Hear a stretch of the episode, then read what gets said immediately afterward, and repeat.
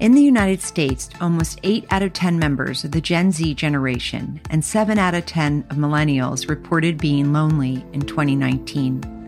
As if it could get any worse, many experts say even more people are lonely since the COVID 19 pandemic hit. Today, UCLA social well being expert Dr. Ted Robles will discuss with me how stress, social support, and close intimate relationships can impact our health and well being. Please join me in the first of a two part episode as we dive into Ted's research. In this first part, we will explore how each of us can build stronger and more resilient social networks and prevent loneliness. Ted, thanks so much for coming mm-hmm. today. And we're super excited to talk to you about your work, especially since it's been real actually i've had a really steep learning hmm. curve mm. related to your work which um, i would like to say what your laboratory is called which i think is kind of cool relationship mm-hmm. and health right laboratory right. and your team focuses on ranging a range of topics like relationships between social support and digital spaces and health to how family functioning can actually worsen the effects of outdoor air pollution, mm-hmm. which it blows my mind even thinking about what that means. so I think we're going to delve on all those subjects. But before we get started on the details, I think it's really important for everyone because it was a real learning moment for me mm-hmm. is what is the definition of social well being and also social connection? Oh, sure. Well, there's, depending on the discipline, there's a lot of different definitions. The way I like to think of social well being is do you have uh, a good number of relationships with other people that are high quality? So, are these people that you can rely on for help if you need it? Are they people that can support you uh, when you're feeling down? And are they people who you can turn to for advice? And if you feel like that you have that present, if you know that that resource is available to you, then I think you're someone who has a pretty good degree of social well being. Uh, it doesn't have to mean that you have 500 friends, but what it really means is that you have people that you know you can turn to and that you can rely on. So it's not about quantity, it's about quality. It's a little bit about quantity because it's got to be more than zero, right? Uh. and there's something to be said for not having, you know, one or two people that you rely on for all things. Uh-huh. Um, and there's also something to be said for having a diversity of people who fill a, a lot of roles in your life and that you fill a lot of different roles for a lot of people. But it doesn't have to mean that you're the most popular person who has, you know, every weeknight booked or anything like that either. So I just heard you say it's not not just about what you can get from someone mm-hmm. else, but what you can give to mm-hmm. someone else. So mm-hmm. that is a, it's a two way street. Yeah, social well-being. Absolutely. When we think about social support and what it does for health, there's some really interesting work suggesting that reporting that you can give help to other people may actually be a little bit more beneficial than what you report getting yourself. Mm. Some of that obviously has to do with if I'm in the position to help, I'm obviously probably a little bit more functional, but at the same time, there may be benefits to providing care, not just you know in a sort of parental sense, but giving back, uh, and that there may be benefits to doing that as well. And so, yes, yeah, speaking of like familial relationships, would you define social well-being to include family members? Absolutely, mm-hmm. yes, of course, because uh, those are relationships where you rely on people for support. You're also giving support to people, and that especially as the kids get older to some degree. But even you know the young infants give us something as well in terms of um, feeling a sense of love and connection. Uh, and so certainly family relationships are a very important part of this overall construct of social well-being. Mm. As you talking about children, I thinking about what I started to do later in my practice as a pediatrician was to be sure to ask children if they had a best friend. Mm, mm-hmm. And what is that? Does that sort of a signify that that child has someone they can rely on if you define them as best friend, or mm-hmm. what? What is what does so, that mean in your? Yeah, discipline? I think partly one that you have a source of companionship, someone to spend time with, someone that maybe over time you develop an understanding with, you know, of each other, or that someone under, understands you. Uh, you know, certainly even you know in kind of early childhood, or I'll say sort of elementary school age you know, it's important to have someone who kind of sees the world in slightly the same way, um, just so you feel like you're not as, um, you know, alone or different, so to speak. Uh, and then that becomes ever more important, you know, as we grow older. And so having friends um, cer- certainly during, well, throughout all of the life course, um, but the capacity to do that and the capacity to be a good friend are really important, you know, they're evolutionarily important skills that we've had to develop over time. And that sort of, again, thinking about children and feeling accepted, that's something else that I've heard you and others mm-hmm. in your discipline talk about is a sense of feeling included or mm-hmm. inclusion. Mm-hmm. So, can you address that a little mm-hmm. bit? So, um, oftentimes in our research, we like to think of, I, I, sort of traffic in a lot of romantic relationship kind of research, but I think the construct still applies across relationships, which is this idea of people being responsive to you. And I think that that can also be subsumed under kind of the umbrella of inclusion.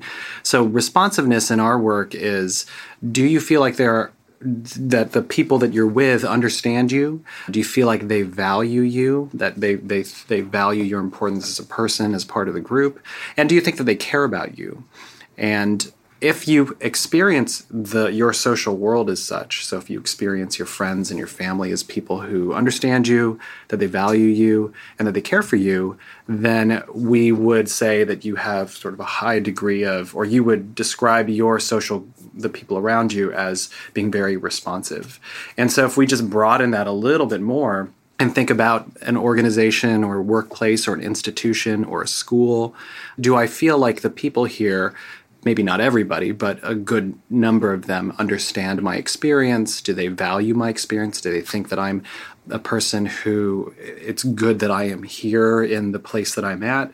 And do I feel cared for by the people who I work with or by the people who instruct me or through the staff that I work with? I think those things are also kind of a very important part of this overall inclusion experience. Because if you are at a place where you don't feel understood by others, where you don't feel like people care about you, where you don't think that people think you have value, then that's a recipe for feeling separate and not feeling like you know and not feeling included certainly.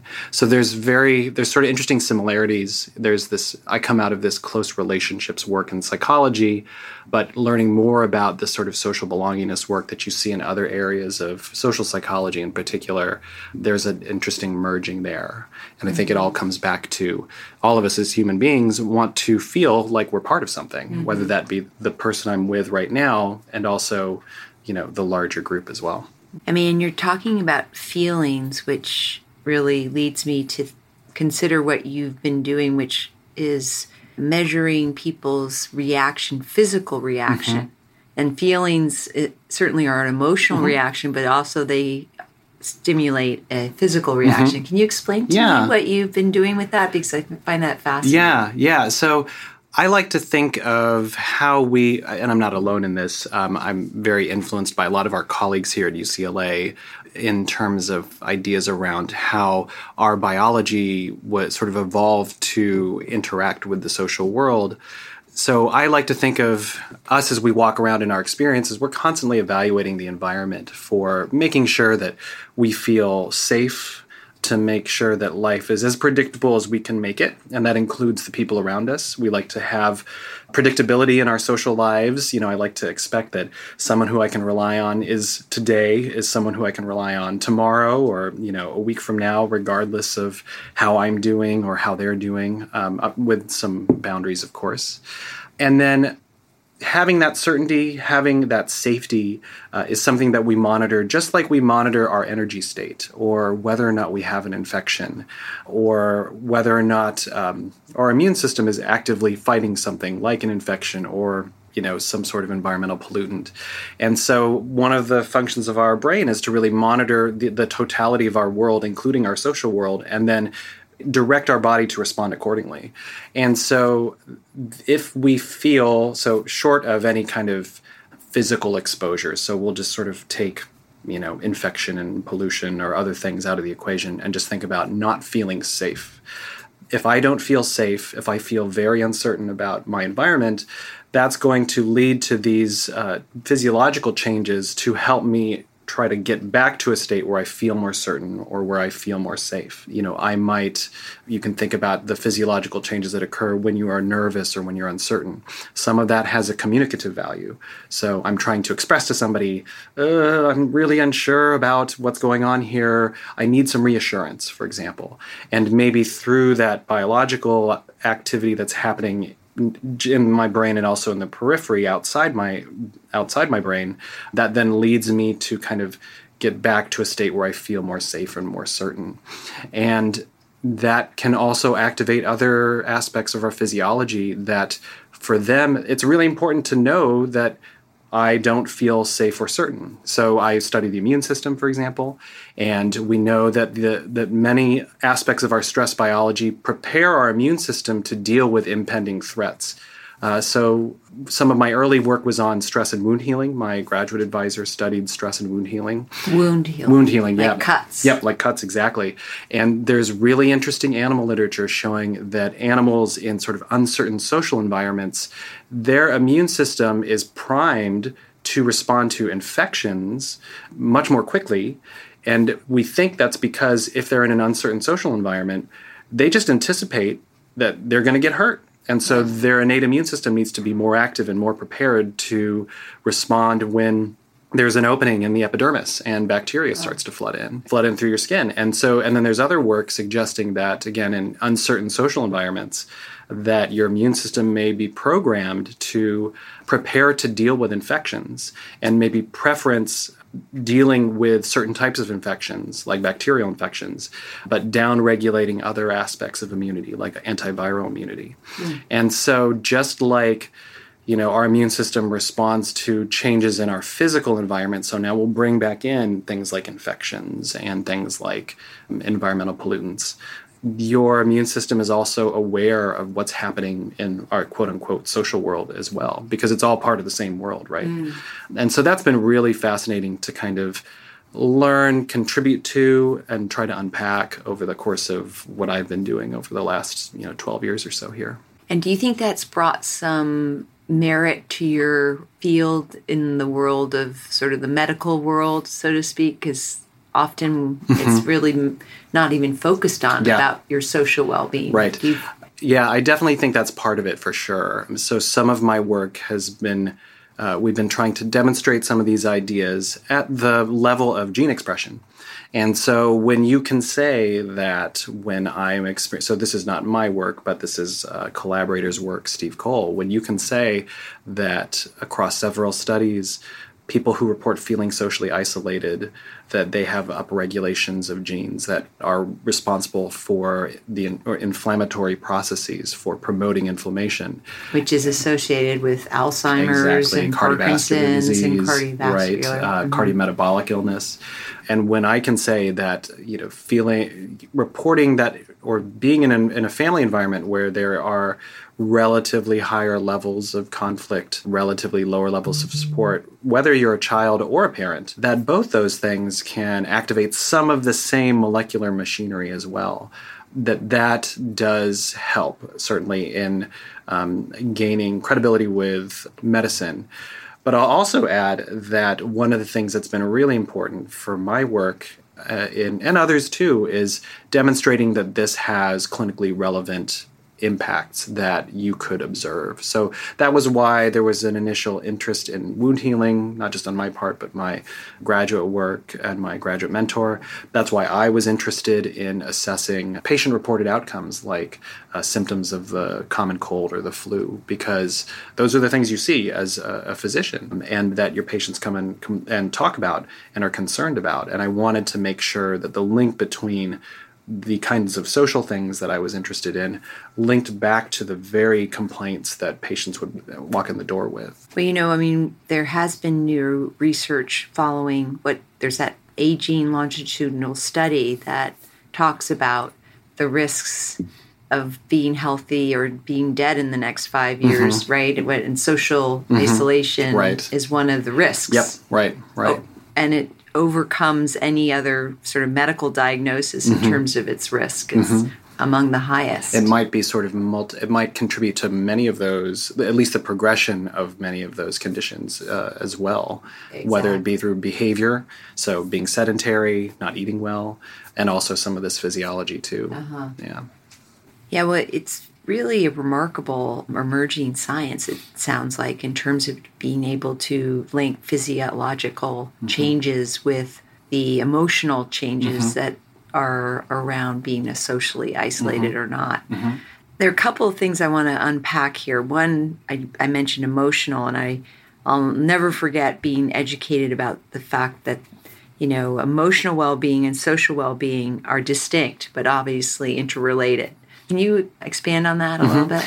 Well i always think of so certainly social relationships there is a significant emotional component. I mean and they're one of the major sources of positive emotions certainly. So when you think about things like feeling gratitude and feeling compassion and feeling joy uh, one of the main contributors to having uh, sort of high levels of emotional well-being is certainly uh, the social relationships that we have. And if you and people who study emotional well-being they often find that the, one of the major contributors to emotional well-being is the social having high quality social relationships. But of course emotions are generated by lots of things and certainly not just the people that we're with uh, but also the things that we experience as individuals uh, but also within sort of larger groups beyond just our um, you know the the people that i interact with on a sort of one to one basis. So, I mean, as kind of a simple example, um, you know, the experiences that you have when you're cheering for people, you know, for a team in an event, you know, that's a really large communal experience. It's not necessarily predicated on my relationship with the person sitting next to me on my left or right. But it is something that is bigger and doesn't necessarily involve these sort of one to one relationships. And also, having really unhappy relationships is one of the major contributors to poor emotional well-being as well. So you think if you think about what puts you at risk for depression, interpersonal rejection is a major contributor to that as well.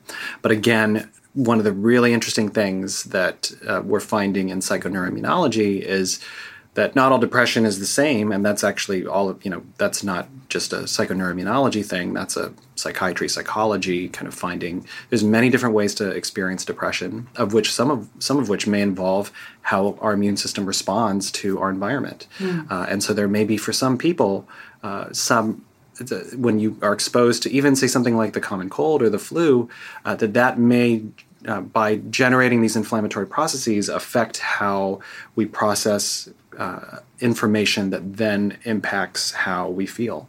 And so some of that may not necessarily be a function of the people that we're with. I kind of am biased. I think that a lot of it has to do with how we process our social world.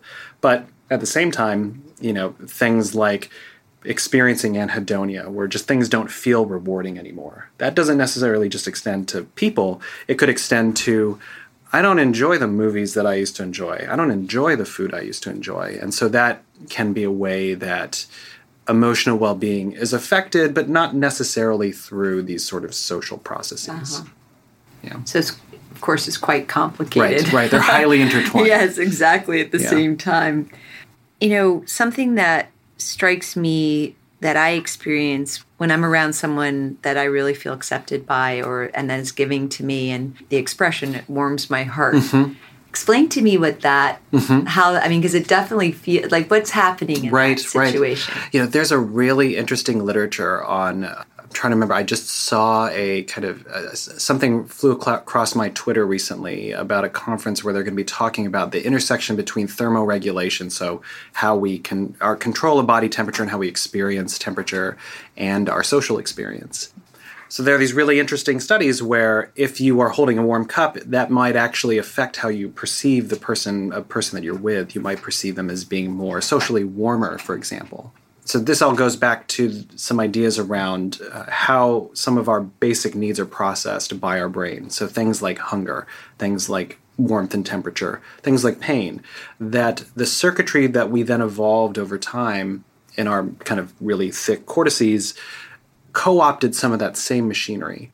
And so things like social pain of being rejected, so that feelings of being cold because you are left out, or warm because you had a really intense and meaningful experience with somebody, or hunger because you really miss somebody, that some of the neural mechanisms might have used some of the same machinery that we uh, use to evaluate and process some of those basic, what we might call biological needs hmm. as well. It's really interesting. It really yeah. is. Nice to know that there's some sort of physiologic connection with that right, right, uh, expression. Right. Otherwise, we'd have much bigger heads. exactly. we'd have to have much more parts of our brain devoted to some of the things. then we wouldn't be able to things. walk on exactly. our legs. Right, right. Yeah. Yeah, you've alluded a little bit to your specific focus of research for social well-being, which is romantic relationships. Mm-hmm. Love to hear more about what that means. Mm-hmm. So I was very interested in romantic relationships right from when I started graduate school. I've been always, I was fascinated by how again, both the positives of our relationships, so the warmth, the affection that we experience, the support that we experience. I've always been fascinated with how that translated to these physiological responses and how that would then potentially have effects on health. And likewise, I was always interested in how the friction, the conflict, the stonewalling, the dismissing of your loved one, especially in these close, intimate relationships, how that might also be damaging over, uh, you know, both the short and the long term. And I initially was interested in that in the context of studying couples as they interact with each other in a laboratory environment. This was typically in a hospital environment, and they so we would the couples would be brought into a hospital research wing. They'd volunteer. They would volunteer this. for this. Yeah, they would be observed, so they would be videotaped. Uh, in my master's thesis, so this is work from my advisor who really pioneered this entire field. Really, so in addition to talking to your partner about a problem in your relationship, like I wish you would take out the garbage and do the dishes more, and then because I have to do everything, you're having this conversation while you have a catheter in your arm mm. and you're having blood drawn every 15 minutes or so. Oh my gosh. And what what she found in her work and I've sort of sim- found sort of similar results in sort of reanalysis of these findings is that uh, the more negative your behaviors are with each other, you show higher levels of epinephrine and circulating norepinephrine mm. and higher levels of depending on how po- so depending on how positive this discussion is going because sometimes there are actually sort of moments of levity even when you're talking about a problem in the relationship the more moments of levity you can have and the more supportive you can be you can kind of buffer those impacts on the production of these hormones that we typically think of as stress hormones. And so then I began getting interested in the health impacts of this. And so when I got to UCLA, was really interested in studying how how we think about relationships might impact how we heal wounds, for example. Mm-hmm. And interestingly, if you are the type of person who expects or who is really preoccupied with whether or not this relationship is going well, you're worried your partner might leave or at least signal things that suggest that they are on the path towards maybe exiting the relationship. So this is what we would call high levels of attachment anxiety. You're always preoccupied with, you know, you know, how's this relationship going? That that actually may have some sort of preparatory effect where we had individuals who were more anxious about their relationships. They actually were healing wounds faster, hmm. which was interesting. Uh, these are young people, relatively short term relationships. There's other work in longer term married couples showing that if they are more negative in these discussions, and these are couples who've been married for you know at least a decade or more, that their wounds heal more slowly uh, the more negative they are towards each other during these kinds of discussions. So, you know, getting back then to this concept that, of inclusion or not being included, that mm-hmm. really mm-hmm. translates to certain groups in our society that mm-hmm. can feel this mm-hmm. throughout their lifetime, mm-hmm. right? I Absolutely. Mean, certain um, groups like African Americans. Mm-hmm. I know African American women mm-hmm. have had this kind of mm-hmm. data that's related to their birth, you know, mm-hmm. pregnancy and birth. Can you expand yeah. on that? And- well, certainly anybody who is experiencing marginalization of any form, right, and that can be because of ethnicity, as you alluded to. Uh, that can also be because of being a sexual minority as well, and either experiencing both explicit forms of discrimination and prejudice uh, but also implicit forms that kind of live in the background. And um, implicit, are, explain implicit. I guess uh, so. I'm thinking about, uh, on one hand, the ways that people think about other people in a but aren't consciously aware of, and then how they act accordingly.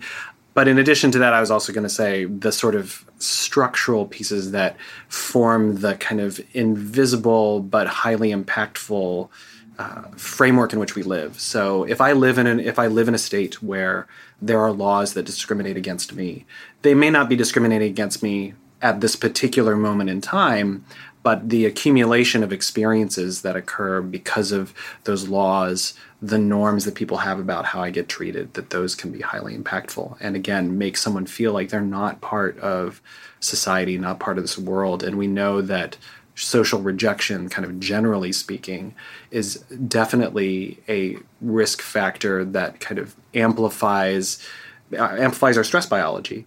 We're more vigilant for threats in the world, and our immune system, among other systems, responds accordingly by being prepared. And unfortunately, by having an over vigilant, prepared immune system, that has costs over mm-hmm. the long term for the very conditions you were describing before mm-hmm. cardiometabolic disorders etc pregnancy right pregnancy outcomes mm-hmm. absolutely well so i mean this is definitely an emerging field in the um, degenerative diseases as mm-hmm. well in particular aging mm-hmm. the aging brain mm-hmm.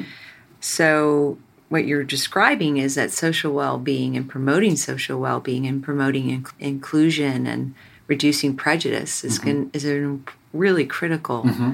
intervention for us to be able to enhance people's well-being and physical well-being. Right, absolutely. Yeah. yeah. Part of the argument initially for why we wanted to focus not just on emotional well-being but social well-being as a distinct entity at UCLA here in the Semel Healthy Campus Initiative was this just incredible statistic that or data point that came out of it, about cigarettes. Mm-hmm, so can you mm-hmm. explain right. to me yeah. this? This is yeah, scary. Yeah, yeah. so one of the things we're always interested in, the sort of psychosocial factors in health folks are interested in, is we want to make sure, or we want to know, okay, if we benchmarked the risk related to being lonely or to having very few friends against other known risk factors, like, you know, how much of a problem is this if, if people are reporting high levels of loneliness? Because on one hand, you could imagine that uh, the effect size is not big. I mean, there's a lot of things in this world that in psychology where the effect sizes are relatively small. And, and what does that mean? So, I guess sizes? the way I like to think of it is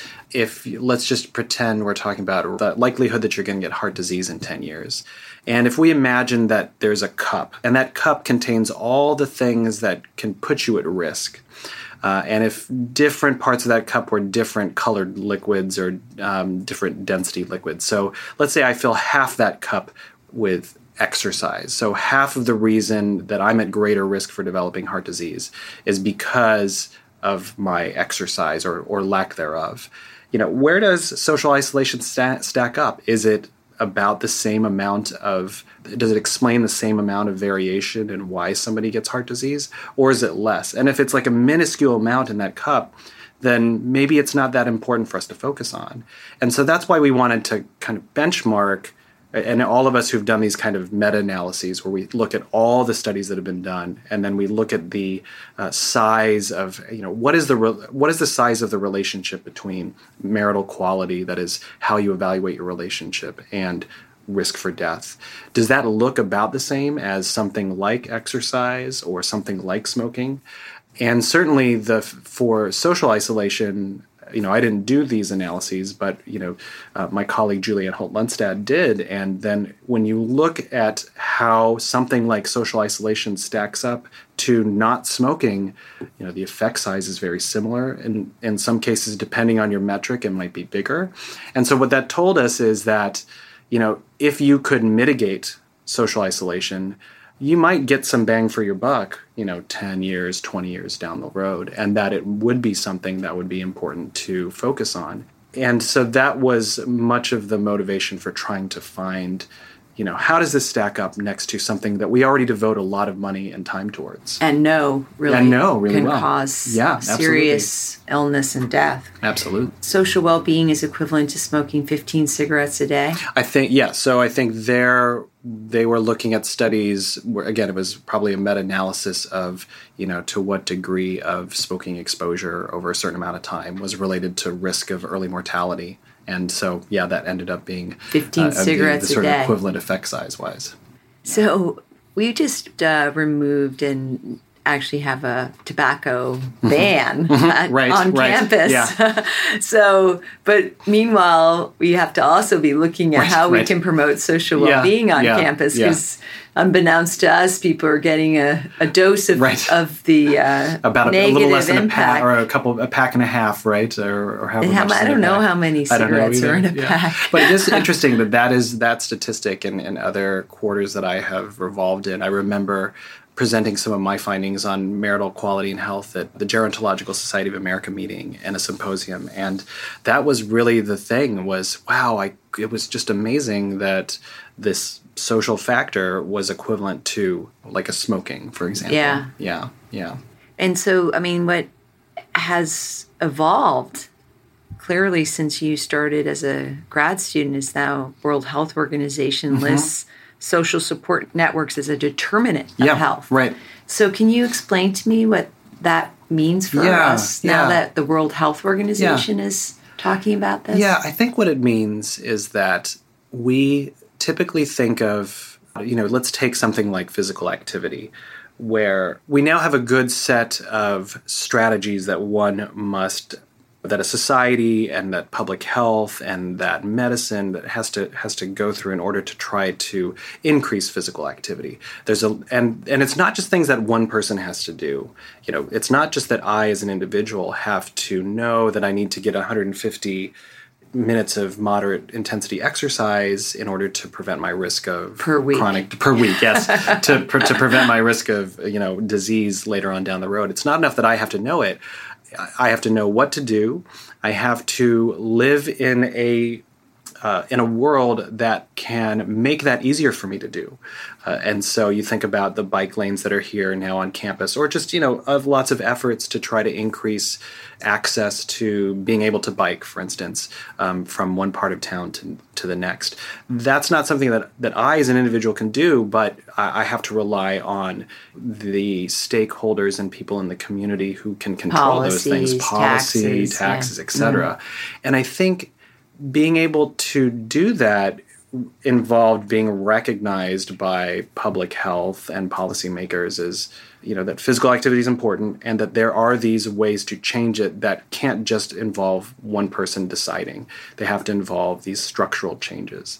And so that's kind of what i'm hoping to see for social networks as a mm. social determinant is so much of how you know when you talk to somebody about loneliness is a problem and people are lonely and And how many people yeah, are lonely yeah, in you know, our country? depending on the estimate you know it's probably somewhere around like a third Oh uh, or gosh. so maybe even 40% depending Ah. on the survey there was a recent one done by Forty percent. yeah, How do by- you define lonely? so uh, the there are measures. One was developed here at UCLA called the UCLA Loneliness Scale, and so they're basically measures that ask. I mean, you can even just ask the question, "I feel lonely," and how much of the time does someone hmm. report that? It can be that simple. And so, in, in there was a recent one. I can't remember the name of the health insurance company or provider that did this very large survey of tens of thousands of individuals. And so, again, it was around a third to forty Cigna, percent. I think. Yeah, Cigna. Yeah. Thank you. Mm-hmm. And so, you could think of not so when we think of you know someone's lonely how can we combat that well they should get out more they should go you know get on facebook. They should um, make an effort to talk to people or people should make an effort to talk to them. And those things are totally true. But the idea of recognizing social networks as a social determinant at the level of public health opens up the door for thinking about this problem the way someone who who does work in public health would which is are there structural features of the environment, for instance, that might impact this. For instance, our work culture, our work physical environments. Are we making it easy for people to congregate um, when you think about the design of a workplace or a school? Are there things that we're doing that make it harder, that make it too easy for people to feel isolated. So you think about something like family leave policies, you know, around the time that you have a child.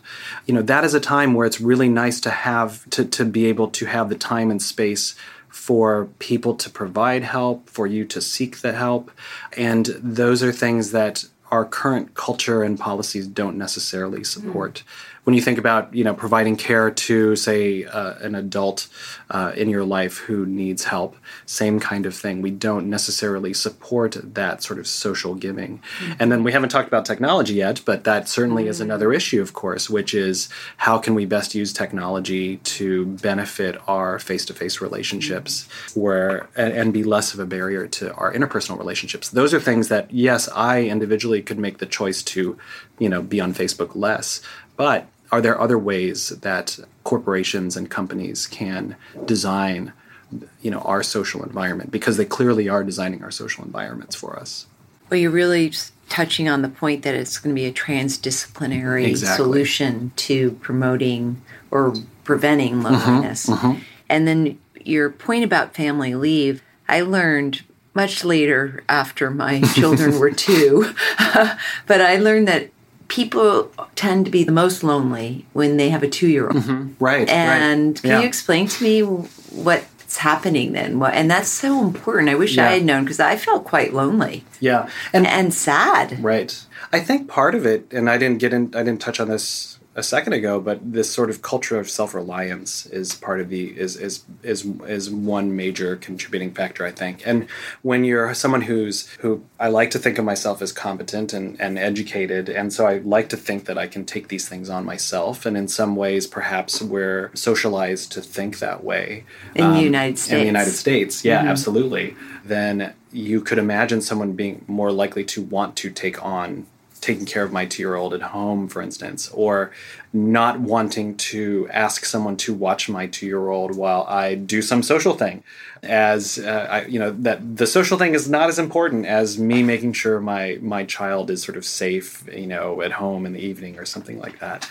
And you know, on one hand, those are trade offs that we're willing to make, but on the other hand, and that's good in some ways. But on the other hand, if you think about how we evolved and the environments in which we evolved we had these rich social networks right nearby us mm-hmm. where we could pass on childcare temporarily while I had to go over to this other part of my village. Mm-hmm. And I think because of the size of the worlds in which we live in and the, the number of people that we're around, there's this simultaneous push for us to kind of like shelter ourselves away from this busy world and all the people in it. And we sort of lose the wanting to be able to connect. And we've made it harder for ourselves. So, you know, it's not like it's not like we always rely on our immediate neighbors for can you look after my child for a second? Um, because I would like to go, you know, take some time for myself. That's harder now, I think, relative to mm-hmm. a long time ago. And so you're really touching on some ideas about how you could as an individual or family promote social well-being by maintaining or creating connectivity and also be willing to ask for help how how about population based because you just you talked about mm-hmm. that a little bit with world health organization mm-hmm. but and that's something that we're yeah. really challenged with yeah. right that question right and certainly to create cultures where self-reliance isn't the norm then you have to think about how to restructure the world as such. And that is a harder one to, for me in part because you know i was you know i'm trained as a psychologist. And so i think sort of i think about very small kind of groups of people. And i often think mainly about the individual and their sort of internal experience.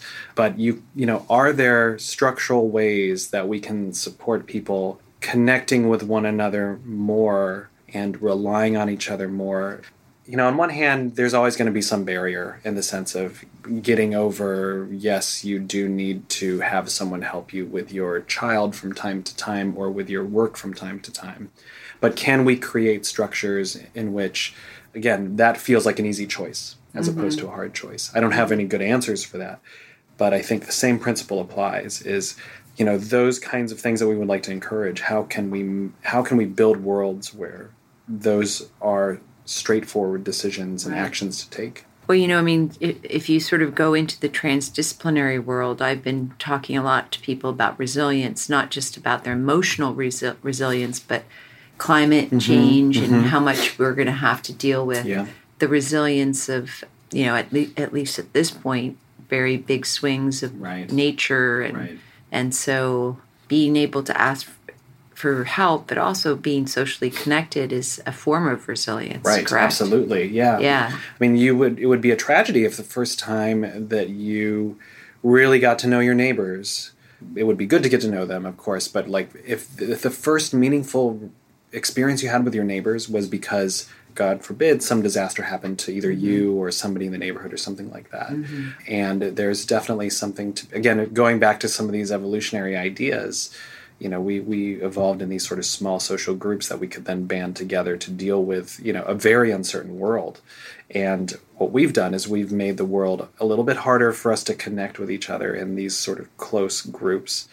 And we've made the world a little bit more complicated and more uh, prone to these kind of uh, disasters that we would have to deal with. And certainly just as one would seismically retrofit your office uh-huh. or seismically retrofit your house yeah, we have to think about ways that we would seismically retrofit our kind of communities and social lives uh-huh. for when the thing happens. So, what would you like for the listeners? What would you recommend as simple steps that they could take? Right, and this is where, on one hand, when you study health behavior and when you do research in health behavior, uh, on one hand, you're comforted because it's pretty straightforward, right?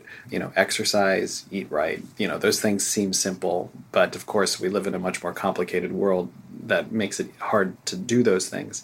Same thing, reach out, get to know the people right next to you.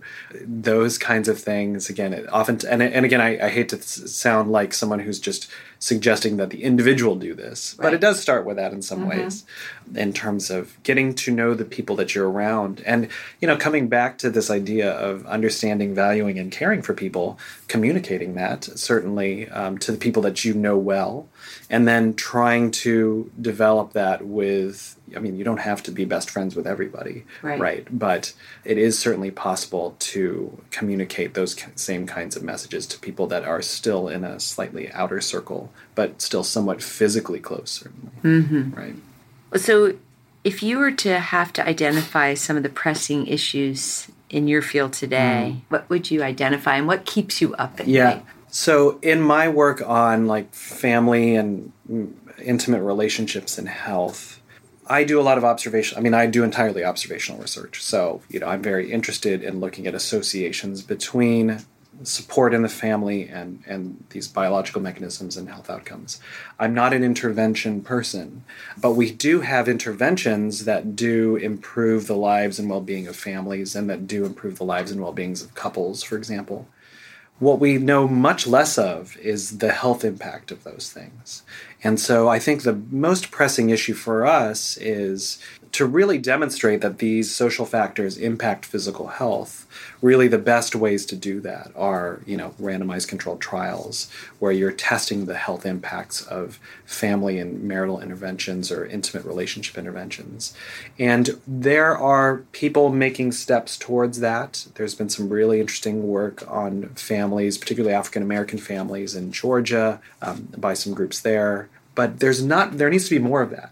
And that's the big challenge i think is melding the expertise in studying health from the people who who know how to do that with the expertise and uh, of the people who study interventions. And then one last piece of that is really studying that in people who really need both, mm-hmm. uh, which would be people who live in, in populations where they're disadvantaged in terms of their health uh, and in terms of the economic and social factors that put strains on families and couples. Uh, that would be what I would ideally like to see in this in this research. Well, in a way, you are doing a natural experiment here at UCLA with the diabetes prevention mm-hmm, mm-hmm. program. Mm-hmm and so we'll stay tuned to that. Right, right, right exactly. yeah, yeah. It'll be really interesting to see what happens with that. Yeah. Yeah. yeah. Thank you for joining us today, and please tune in next week for the second part of this conversation. Ted and I will pick up where we left off and explore how social well being affects the biological processes behind stress, how social media can hijack our reward systems, and much more. We hope you can join us next week. Thank you for tuning in to Live Well Today. Today's podcast was brought to you by UCLA's Semel Healthy Campus Initiative Center. To learn more about TED's research, please visit our website at healthy.ucla.edu backslash live podcast. To stay up to date with our latest podcasts, make sure to follow our Twitter and Instagram at livewell underscore UCLA.